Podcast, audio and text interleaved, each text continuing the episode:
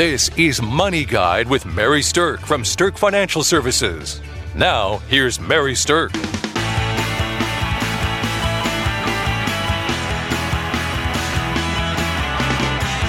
Welcome to Money Guide with Mary Stirk, and today we are going to talk about a very timely topic for many people money tips for the graduate. So, with me today, I have Kelsey Banky, who's a certified financial planner with us at Stirk Financial. Hello, Mary. Hello. All right, we have some great tips for those who are graduating or those who love somebody who's graduating. You might want to pass that along. And you know, I I want to make sure too that our listeners remember if you want to share this um, show with someone, you can go out to our website at stirkfinancialservices.com and you can stream the replay of it right off of our website or you can off of our iTunes channel. So there's many opportunities for people to listen to this. And a lot of times with a show like this, let's say you're a grandparent and you have a grandson graduating from high school or from college and you think this would be good for him to listen to, then you can just send him the link to that and he can listen to it. All right. Jumping in, money tips for the graduate. First tip you're probably going to get some money at graduation and it's going to pay you to spend a little bit of time thinking about what you want to spend that on. I beg of you, please don't just have a really great summer. Be more intentional with that money. I think there's a lot of country songs written about those really great summers. you know, they they seem just wonderful, but you will your future self will thank you if you're more intentional with that. Right. So here's a great way to think about that because graduation money is what we would call windfall money. And windfall money coming into your life, most people are ill equipped on how to handle that. So let me give you what we call the rule of thirds as a good guideline to think about when it comes to that graduation money. The r- rule of thirds means that you take a third of it and you pay down any debt that you have. So if you have a car loan, or if you have money that you owe your parents, or if you uh, know that you're going to have debt coming up for school, then a third of that graduation money makes total sense to reduce your debt. The second third is to save for later. So, long term savings, it's a good time to start an account if you have a part time job, it's a good time to think about maybe starting an IRA or a Roth IRA for yourself. But a third of windfall money is best saved for long term savings for the rest of your life. And the last third that's the third to go have some fun with. so, do have a great summer with that third, but don't blow everything on it. Have a good time, go to some concerts, buy yourself something, whatever, um, and enjoy it. But windfall money is important to be mindful about how you actually spend that. Okay, so, the biggest thing that happens when somebody graduates is that they have hit a transition point in their life, right? If you're graduating from high school, you're either facing college, which is a big transition, or it's about the time that your parents are saying, dude, time to find a new place to live. and a job. so that is a big transition for people. And then if you're graduating from college, it's also the same type of inflection point in your life. You might not ever be moving back home again. You might not ever be living in mom and dad's basement. And now you have this degree, hopefully, that you can leverage into a good paying job. So, we're going to talk about some of the things at these transition points that are really important for people to consider.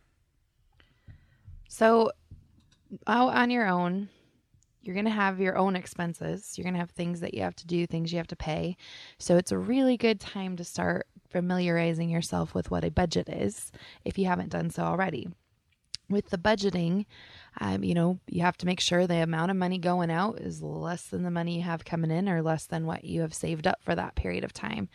Um, when I was in college, again, I've said this on other shows. I was very active. I was on a couple different sports teams and a sorority and multiple different activities on campus.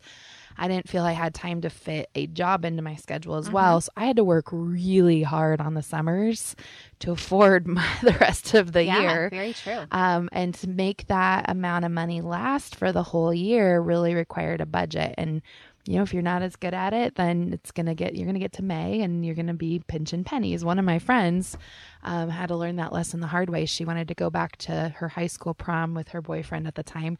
And she went around all the campus buildings and collected all the cans to take them back so she could afford her gas money home. So I've seen it. I've seen both sides, people really good and people not as good, but you can, you have a, the opportunity right away to choose which one you're going to be. You just have to be disciplined in holding to a budget. Right. So whether or not you're heading into college or whether or not you're done with college and heading out into, you know, the big unknown of life, budget is not a fun word for anybody, but the reality is you have to start understanding how your money is is working. So what you're bringing in, what you're sending out to be able to know what you can actually afford so you don't get yourself into financial trouble. All right. So when I think about graduates and I think about financial mistakes that they can make. The biggest mistake that I see people making is getting into credit card trouble. And the reason for that is when you're a college student, it's actually really easy to get credit handed to you. So, most kids don't have a credit score by the time they hit college. And just by virtue of the fact that you're in college, likely it is that you will start getting credit card applications in the mail and you will start getting companies extending you credit because you are enrolled as a college student somewhere. And here's the thing that you need to understand is that credit is a super super super important feature in your life in the future. And if you screw up your credit when you're in college, it will take you a while to fix that and you will kick yourself down the road if you've messed it up. So, how do you mess up your credit? Number one, by taking out a bunch of credit cards. number two, by maxing out those credit cards. And number three, by not paying those credit cards back. So if you um, are doing this or you're considering doing this, then then reconsider that. I, I, that is absolutely a bad plan, and it's not necessarily just credit cards like a Visa or a Mastercard. It's store cards too. So I've seen kids who um, will go get like a, a store card at a Best Buy or a Guitar Center or something like that, and they're in a band and they want to buy a guitar or something like that, and they max that store credit out and then they can't pay it back, and it literally screws up their credit for years with creditors after them. So beware of the credit issue. And, and here's the rule of thumb that I want to make sure all of you graduates are hearing.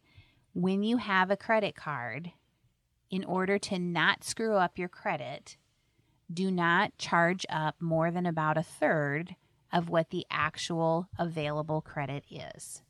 So if you have a $1,000 worth of available credit on your card, the moment that you charge up more than about $300 on that, then your credit starts to become problematic. So you are going to want to be careful about how much you charge on that card Otherwise, it's going to start to damage your credit rating. Okay. Not all graduates know that, but that's one of the best pieces of advice that I can give you. All right. If you are someone who has gotten into credit trouble, then let's talk about how you can fix that. Because a lot of times when people are graduating from college, this advice is coming too late, right, Kelsey? Yep, it could be. so there are a couple different things that you can do to um, fix damaged credit. So one of the things is to really start to get a handle on what debt that you have accumulated. So Kelsey, tell us a little bit about how is the best way to go about um, figuring out what your debt is and figuring out what some of the best ways to pay that off are.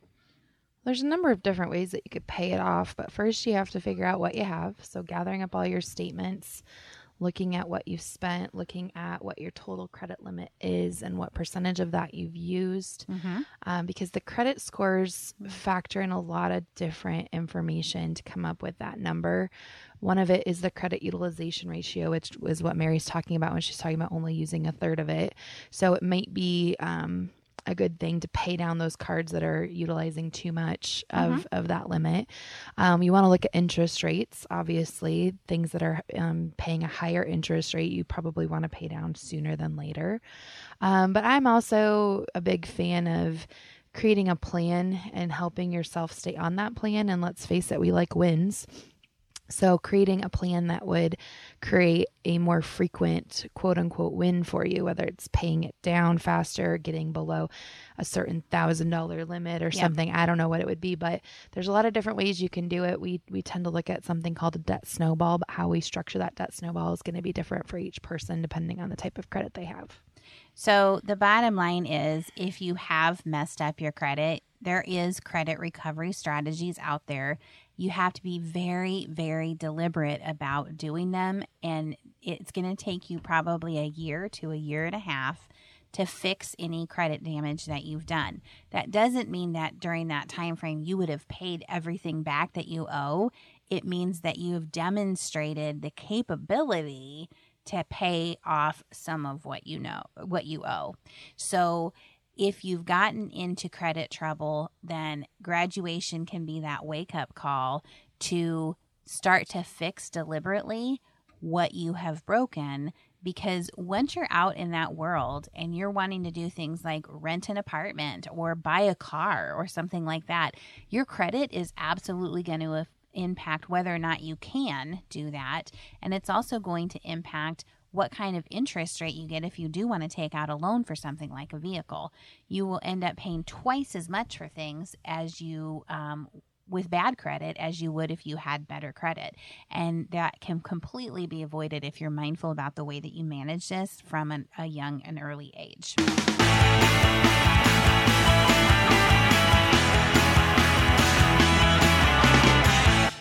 Welcome back to Money Guide with Mary Stirk, and today we're talking about money tips for today's graduate. So, remember how we talked at the beginning of the show about one of the things you can do is to save some of that money for the long term? Well, another thing that is important for graduates to understand is that this is the ideal time to start thinking about building what's called an emergency fund. And when you go out and you get a job, if you are graduating from college and you're able to find a job in your field, you're probably going to start making more money than you've ever made before at any of your part time jobs. Or if you're a high school senior and now you're going to start working full time instead of part time after school, chances are that the amount of income you have is definitely going to go up, right? So, one of the best things that you can do is start to set aside money into something that's called an emergency fund. And an emergency fund is there for you when you have something that is an emergency that happens. So, Kelsey, what are some of the emergencies that you would anticipate a recent graduate running into? Oh, usually it's going to be something related to a car, probably. Yeah. So, um, you know, needing to buy new tires or having to fix it or something like that.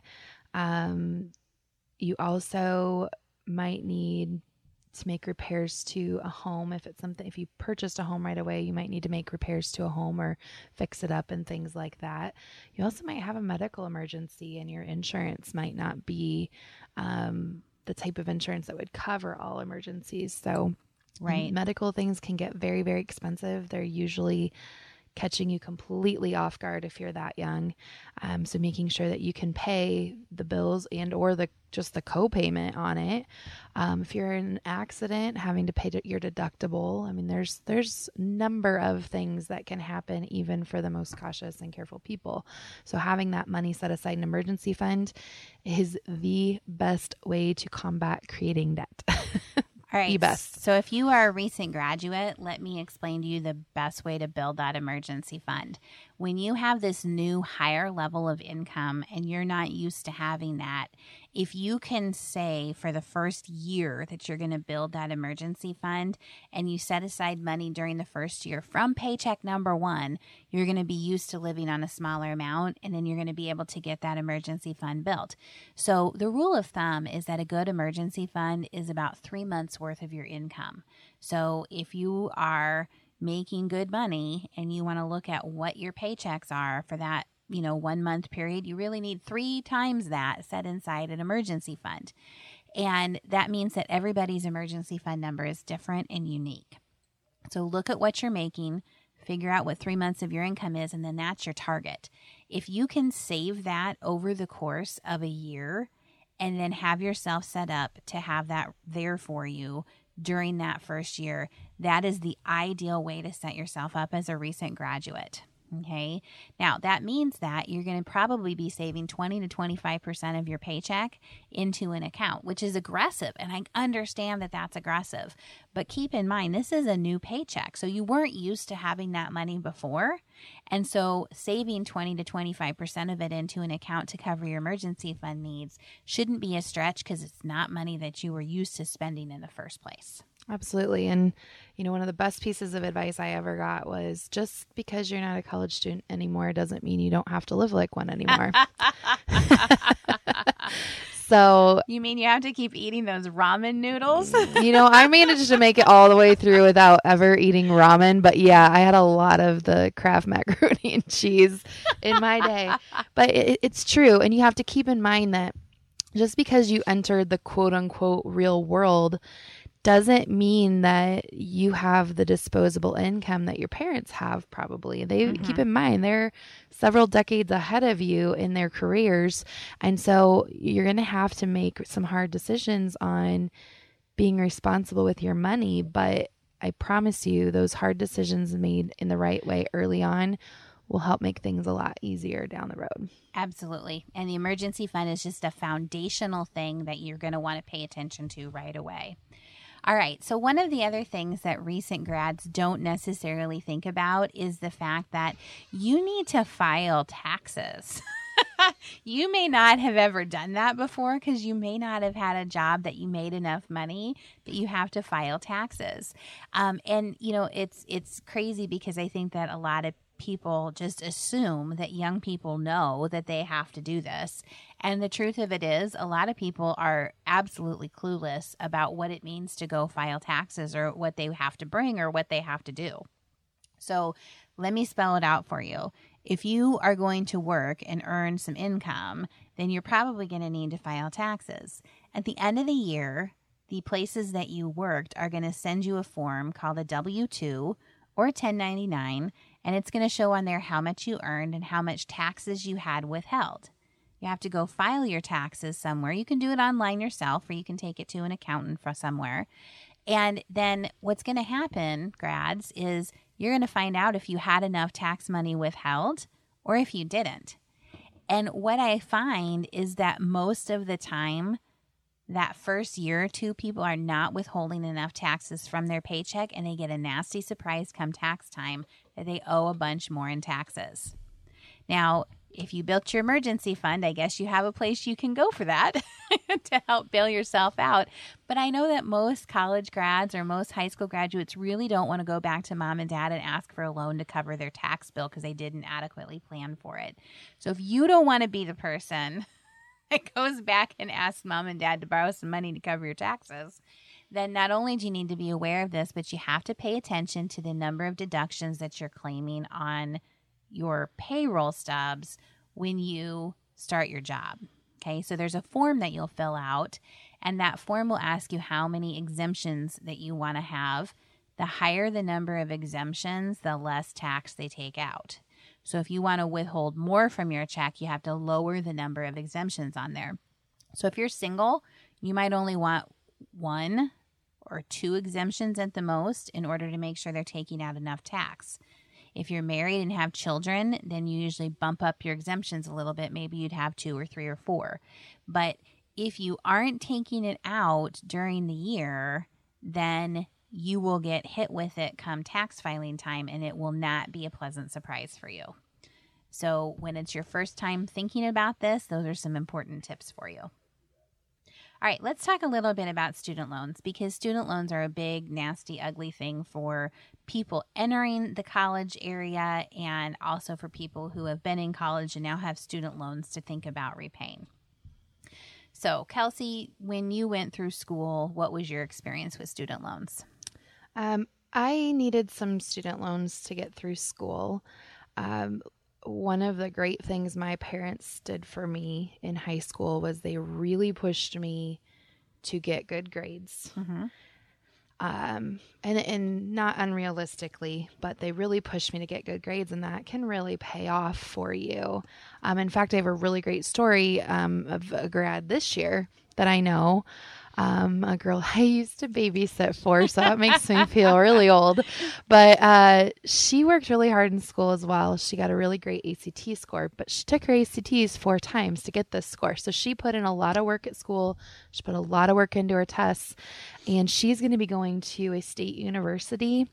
And her first year of school is going to cost her. Are you ready for this? Yep. 50 cents. 50 cents. After all of her financial aid, that's what the total cost. Mm-hmm. That's what the total was. cost was. And there's some family based need there, but you know, a lot of it has to go with your your your schooling or your grades and things. And so I got good grades, I got good test scores.